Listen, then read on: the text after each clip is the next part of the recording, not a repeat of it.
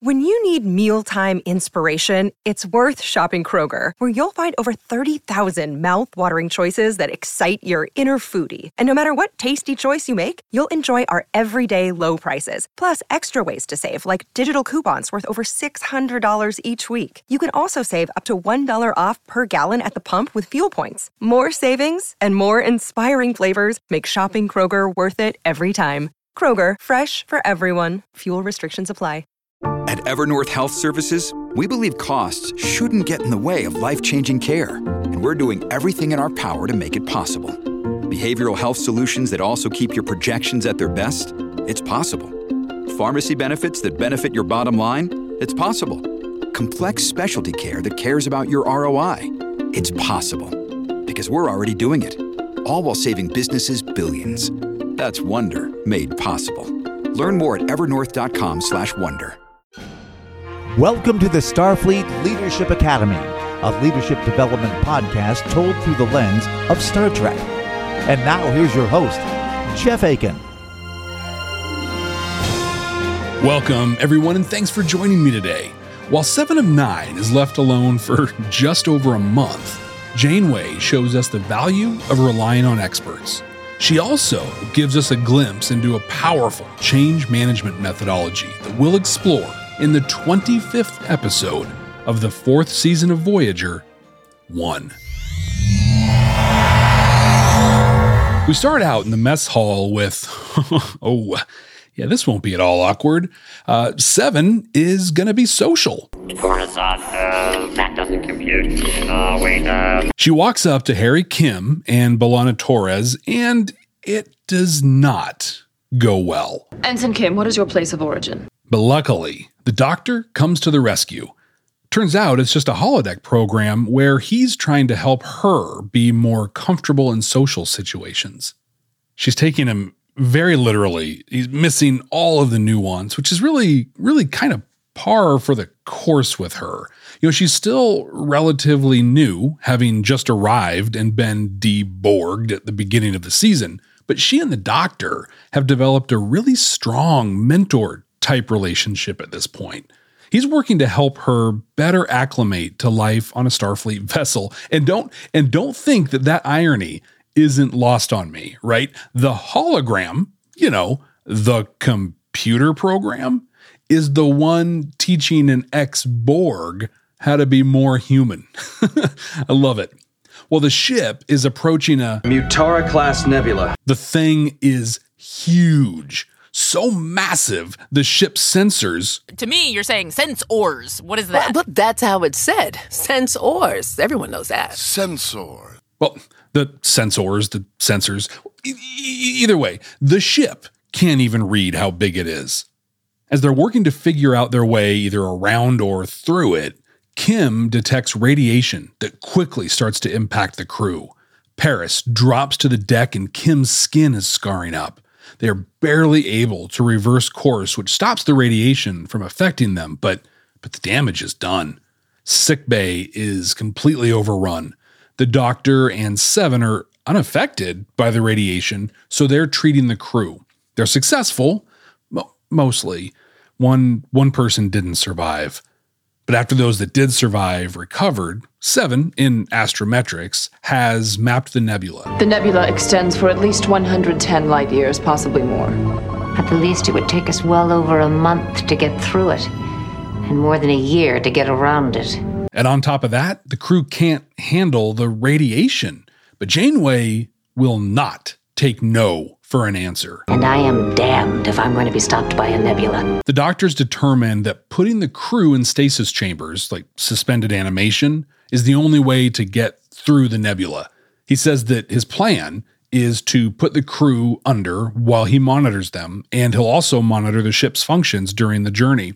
Luckily, at this point, he, he's got rudimentary knowledge, at least, of the ship's systems and could probably handle keeping the ship on course. But Janeway Janeway isn't convinced. But you'll need backup. They have no idea what the effects of the nebula on his systems would be, and as any experienced manager will tell you, you never want to be just one person deep on any critical process. This is where the doctor reminds Janeway that Seven was also unaffected by the radiation. So Janeway goes to ask her to back the doctor up. She's eager to agree, but Janeway is still skeptical. She mentions the impacts of loneliness, especially for someone that just a short time ago was, was, was part of a collective, part of, part of a hive mind. Still, Seven of Nine insists she's up to the task and that she can handle it. Janeway agrees with the plan and does the next thing any decent manager or leader would do. She gets the brain trust together. She knows that this is dangerous, complicated, and, and absolutely under no circumstances can this fail. So she's pulling in her experts to walk through the plan. She also knows that more brains are better than just one. She's meeting with Chakotay, Kim, Paris, and Torres. They're questioning her on her plan, trying to trying to poke holes in it, but but the doctor has provided her with answers to, to everything. But still not liking the idea, Paris asks, I assume that we've explored all the alternatives. And Janeway responds in such an amazing, insightful way. She agrees with Tom, first, that she's not comfortable with this plan really either. But she says that she thinks it's about loss of control. By choosing to not argue with Tom on this point, but instead agreeing with him, she deflated any more opposition to the plan. That doesn't necessarily mean everybody was excited about it, right? But they weren't looking to shoot it down anymore. After this, they have consensus on moving forward, so everyone leaves and gets to work. Well, everyone that is, except Chakotay. I want you to tell me that this isn't a mistake. He has concerns with leaving Seven of Nine in charge she and Janeway haven't had the smoothest relationship so far. And as we saw in our episode on Message in a Bottle, she has conflicts with a lot of the crew. And this is the person I'm giving responsibility for the lives of this entire crew. I suppose you want me to tell you I'm not crazy. She says that she truly believes that Seven wants to do the best she can and that she wants to be a contributing member of the crew. That this could be an opportunity for her to redeem herself in the eyes of the crew. Chakotay, Chakotay's satisfied by this. But honestly, honestly, I'm I'm not. Objectively, which is how Chakotay was coming at this, seven, seven is a terrible choice. She has yet to give any indication that she'll put the crew over her own personal desires. In fact, as, as he even points out here, she has been actively insubordinate on a number of occasions. I feel like I'd need more than a than a gut feeling or instinct to agree to putting the lives of the entire crew in, in her hands. But that said, the only other option is to have the doctor do this on his own, and, and Janeway's already shown us the folly in that. What makes this scene work for me, my head canon on it, is that Chakotay and Janeway have a strong relationship that has its foundation rooted in trust just being able to confront and ask her about this speaks to that. I think he just needed to, to voice his concern, to, to be heard, and then see her reaction to it. She heard him, even repeated his concerns back to him and, and, and agreed with them. And when she did that, she didn't get all, all defensive and combative. She responded in a way that was in alignment with their trusting relationship. And, and that's it's really all you can ask for in a situation like this, right? The doctor's putting people in their chambers. He uh, he's put everybody in the same area on deck 14 to better monitor them.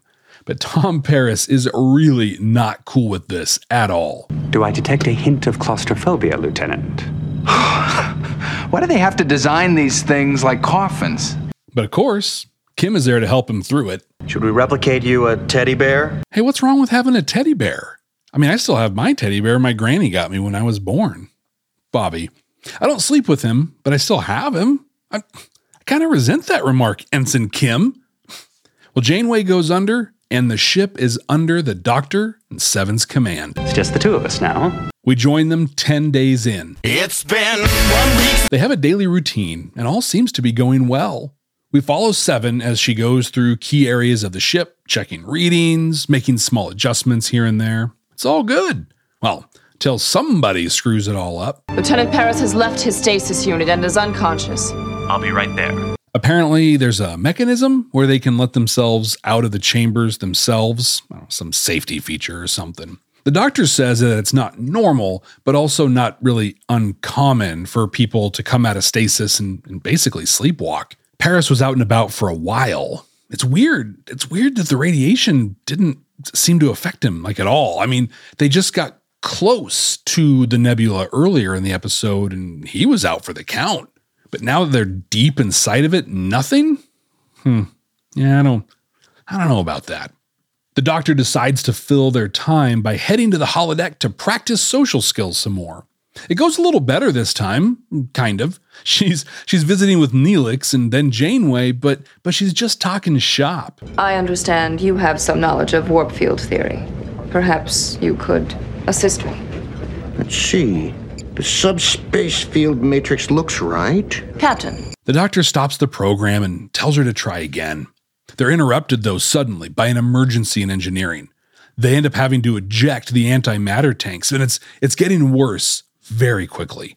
The readings show the hull is breaching, and then then everything is okay. Like nothing nothing is wrong at all. Apparently, issues with the bioneural gel packs caused false readings, so they go off to repair them. You know, you'd think you'd think that somebody would have told them that the gel packs needed maintenance or or at least encouraged them to check on them given the radiation from the nebula. I mean, that's what their inspection ultimately reveals. The nebula's effects are causing unexpected reactions in them. And another unexpected reaction, the doctor's program is beginning to deteriorate. They rush back to sickbay and determine that his mobile emitter is no longer any good. He's going to have to stay in sickbay the whole rest of this trip. They agree that Seven needs to step up her patrols and her checks. The nebula is impacting the ship's systems much, much more and much worse than they had expected. We fast forward now to the 29th day. Seven reports in her log that her dreams are becoming disturbing and that she's starting to succumb to the loneliness. After dealing with some more systems issues, the computer reports they still have six days, five hours until they get out of the nebula. She continues her patrol, and then she starts hearing things. She hears Tom Paris again, but, but can't find him anywhere. In fact, she ultimately finds him safe in his stasis chamber.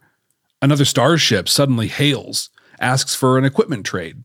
She beams him over to, to do the trade. He says that he's all alone on his ship and luckily is resistant to the radiation.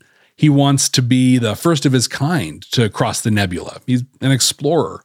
As they're talking, he asks, How are you handling the loneliness? She doesn't have an answer and just tries to continue the trade. He wants to stay on the ship longer, but she refuses. He keeps pushing the issue, and, and then she refuses aggressively ultimately leading him back to the transporter at phaser point. As they're walking down the corridors, she hears Paris again, which distracts her just long enough for the guy to run off. She goes to the doctor for help. He can't detect the intruder, assumes that he must have a cloaking device. He tells her, though, that it is critical that she finds the intruder, but, but he's not going to be able to help in any way. As she's on the hunt, she continues hearing a multitude of more and more voices but she continues looking, trying her best to ignore them. The intruder, Trajis, hails her, starts taunting her, threatening her. I know your sensors can't detect me, so if you want to know where I am, you'll have to ask. He sends her on a wild goose chase to engineering and then to the bridge. She's hearing more voices, and now, now she's seeing crew out and about, burning up from the radiation. She shakes the visions off and decides to play hardball with Trajis. Let's play another game. Let's imagine that the oxygen on the bridge has been depleted. She thinks she's beaten him, but then, then he walks into engineering where she is. She blasts him with her phaser rifle, but it has no effect on him at all. And he just keeps taunting her over and over. The doctor, who's repaired his mobile emitter in the last few weeks, walks in and sees her yelling and pointing her phaser at, at nothing. She's hallucinating. He tries talking her down, but she is in a really bad way. She slowly begins to accept that almost everything she's experienced has been a hallucination. The doctor confirms the effects that have impacted the bioneural gel packs and his emitter have also impacted her Borg implants. She admits that she's feeling fear. She's afraid. She's feeling apprehensive. And as they're talking, the systems start failing around her again. The doctor, the doctor's program fails. He's dead. The doctor's gone. We fast forward again. A burned Harry Kim is now taunting Seven as she checks in on the ship's progress. They just have 17 hours, 11 minutes. That's an eternity. left to go. Her hallucinations are completely out of control. Voyager has a has a green hue now, like a like a Borg cube. There's even a Borg chasing her. You cannot survive without the collective. I will adapt. By becoming weaker, less perfect. I will adapt as an individual. One. One alone. A Borg cannot be one. I feel like this Borg's been reading some Ayn Rand. Hmm. Her panic and anxiety are growing, taking control. She's seen Tuvok, Janeway, Paris, Chakotay, and Kim all all just pushing her buttons, taunting her, just just talking talking trash. She tries to maintain her self-talk and, and finally crumples on the deck. I am seven of nine. I am alone. But I will adapt. And then she passes out. Moments later, she wakes up in sickbay with the doctor, Janeway, and Chakotay all waiting for her. And you, and you, and you, and you were there. She made it. Just, just barely. I am glad I was able to help. The episode ends where it began, in the mess hall. She joins Kim, B'Elanna, and Tom Paris. This is no holodeck simulation. She's still terribly awkward, but but a lot better than she was before. She's also very, very vulnerable. I felt the need for companionship. They have a really good conversation about her experiences. She shares that Paris escaped his unit four different times. Harry digs into him a little bit, but but Seven stands up for him. Perhaps you dislike being alone.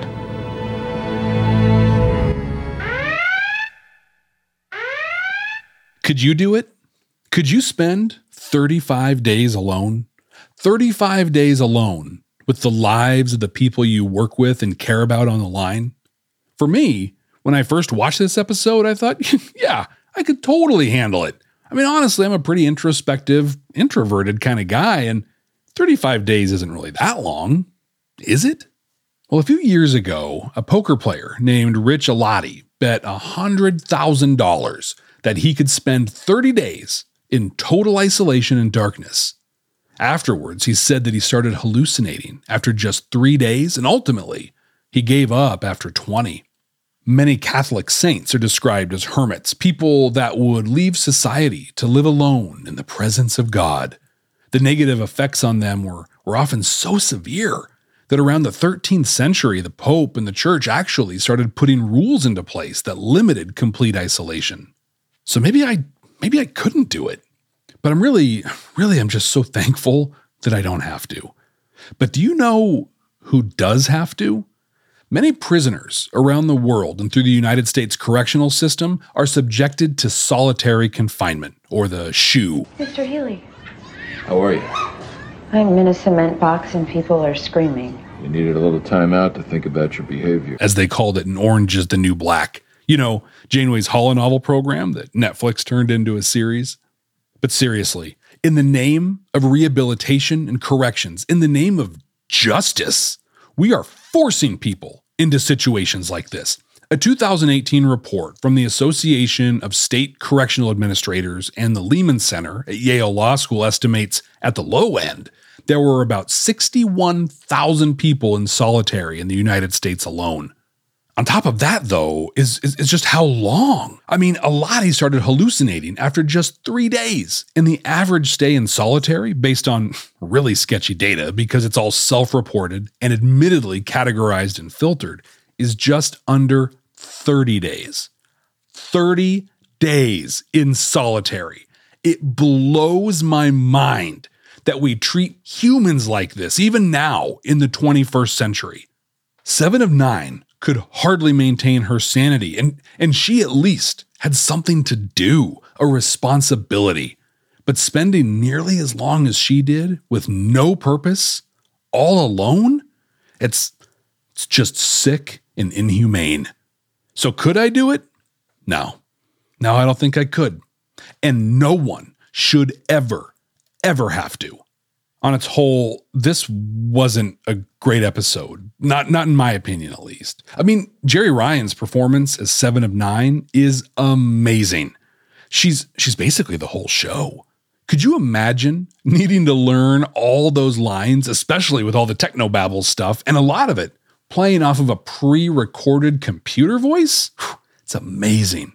If she brought any less to this episode, it would have been a total stinker.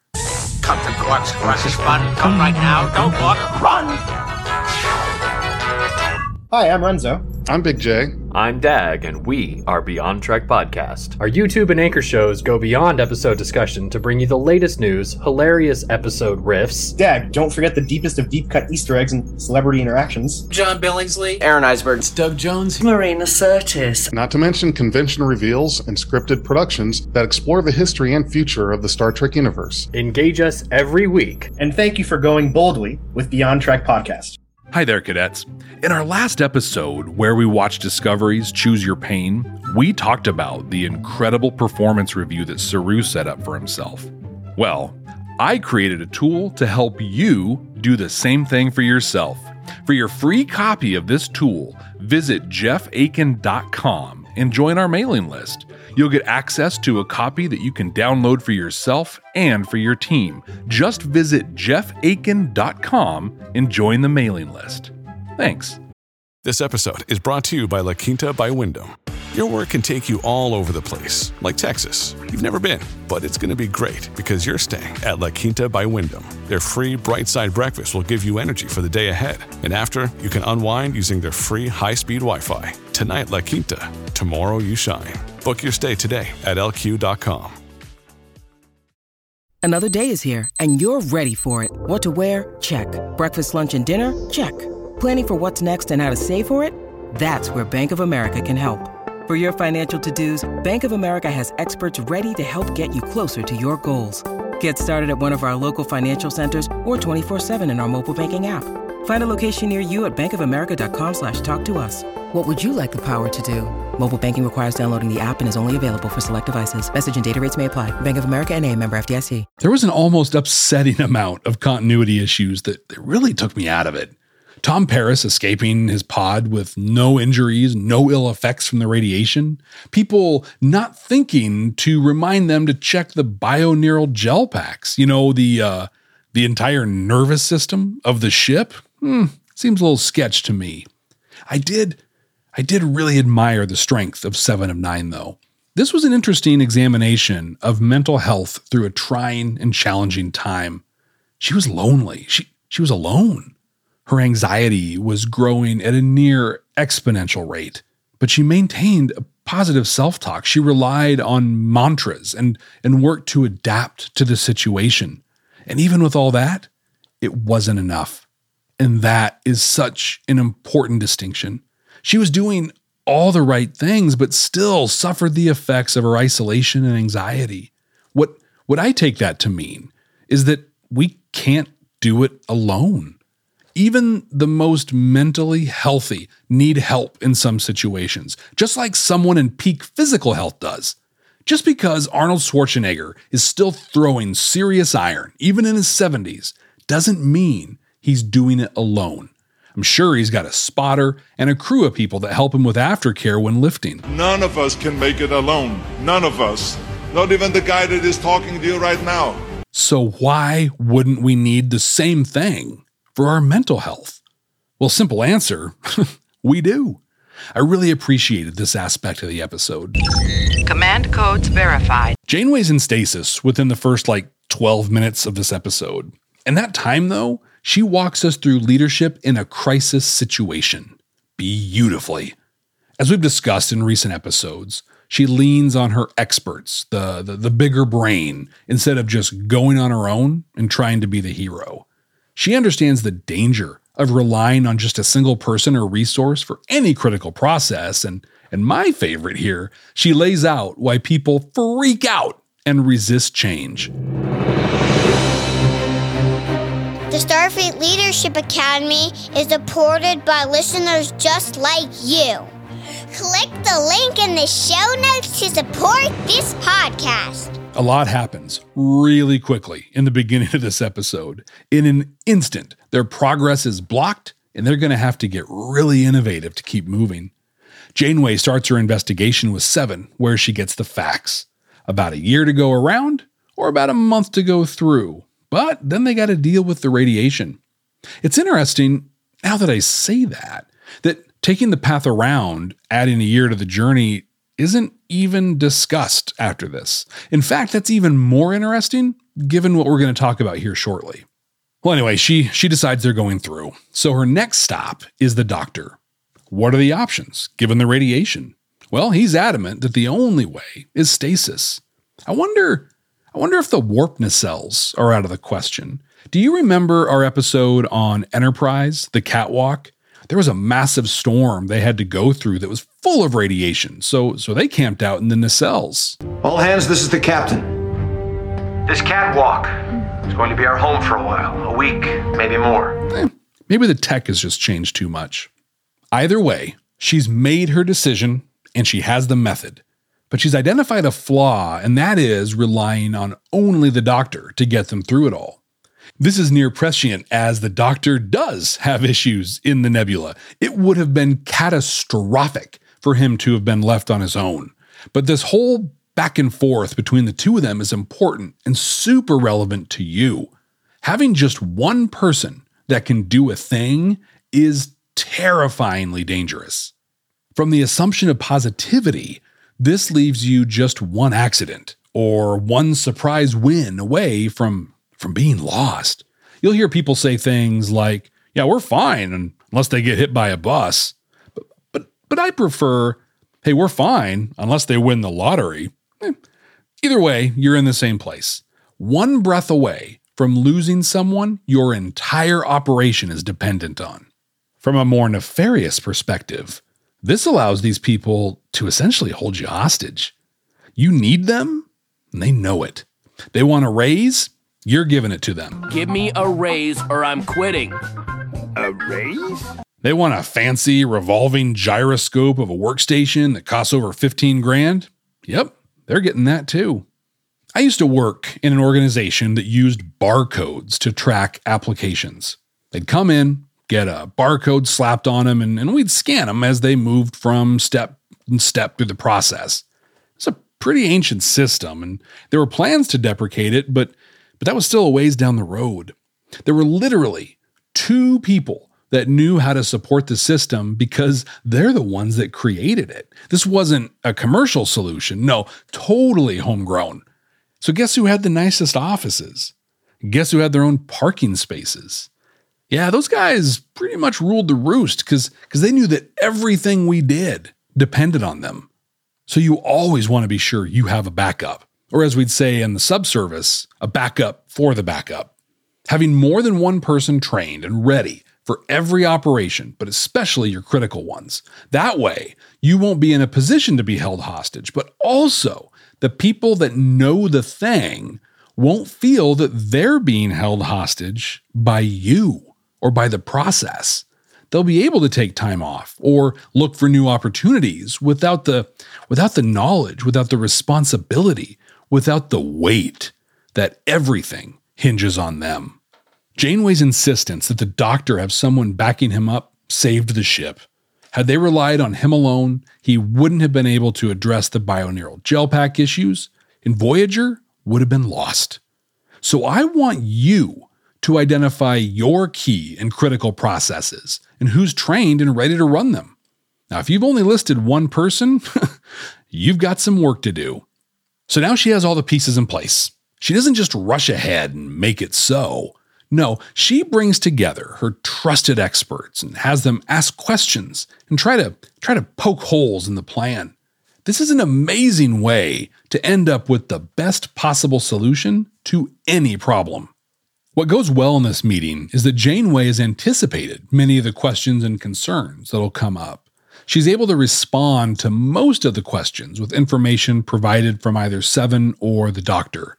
Now, that's an important detail. She's not answering as if it is her knowledge or her expertise. No, she says things like, The doctor assures me it'll be just like taking a nap. This immediately adds credit and credibility to her responses.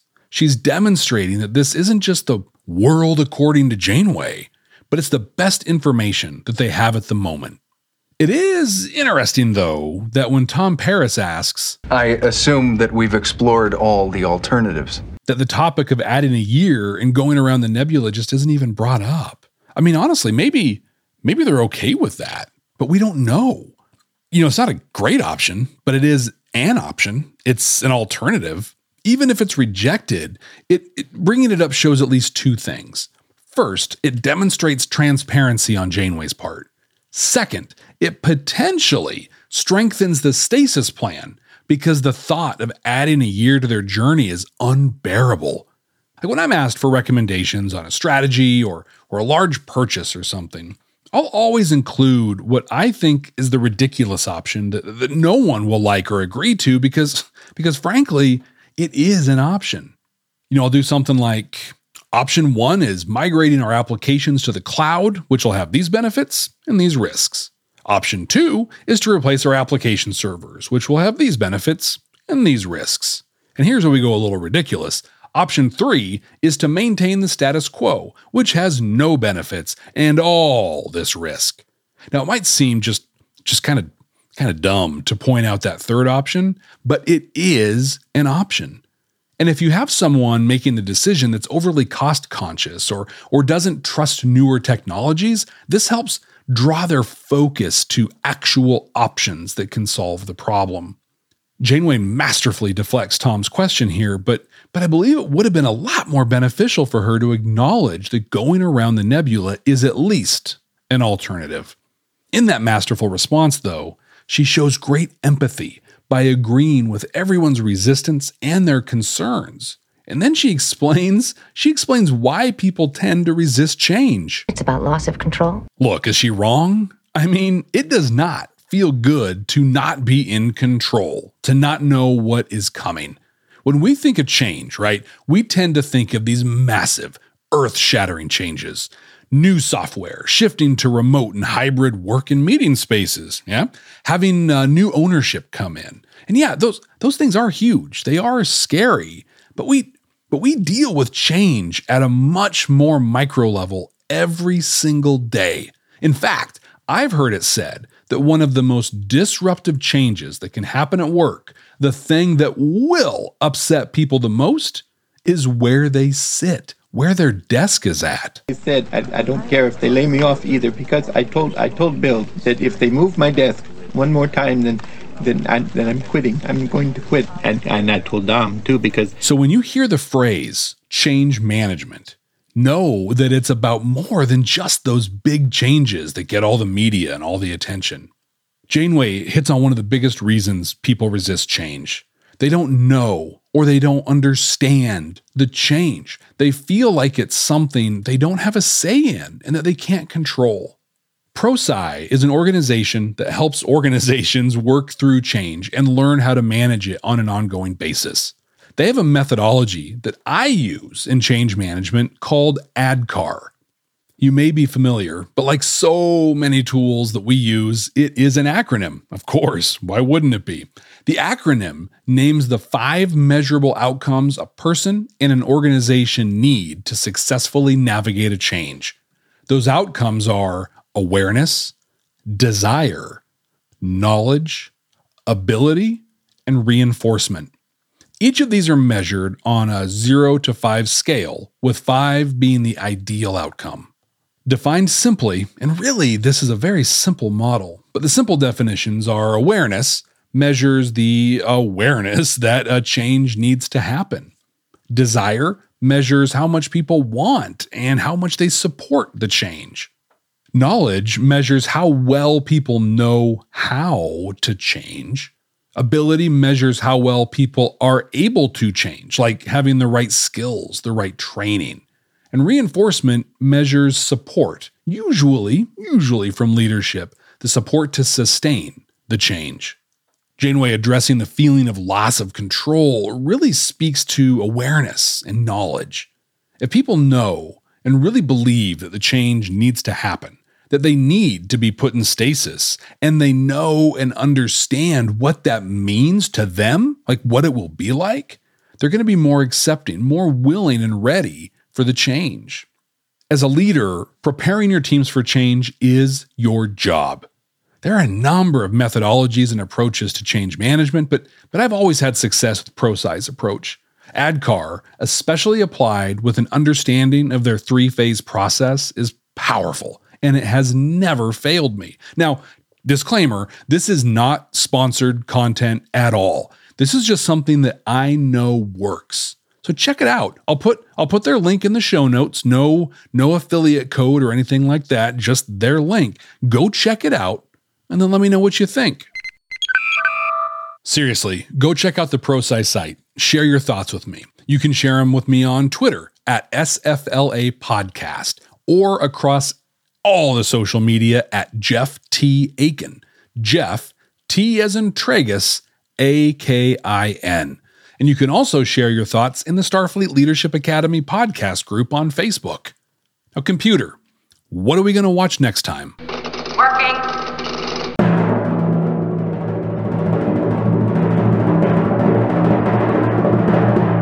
We're going right back to Deep Space Nine, Season 6, Episode 18 Inquisition. Oh, this will be a fun one. This episode adds a dimension to Starfleet that was the basis for, for one of the movies, strong theme and later discovery, and even a rumored series all its own. Yep, we're going to be introduced to Section 31. I can't wait to see what lessons and takeaways we can get from this one. But until then, ex astra scientia.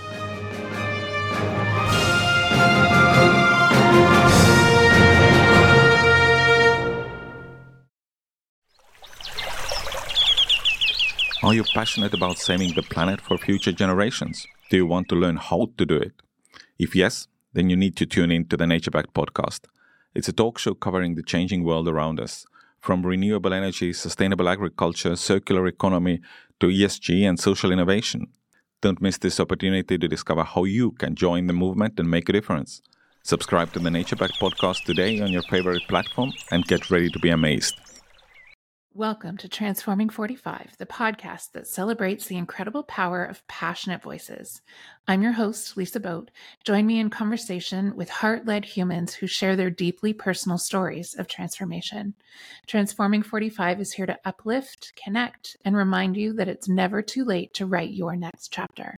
So get ready to be inspired, empowered, and transformed. Join me in this community where, through powerful storytelling, we heal and reclaim our inherent magic.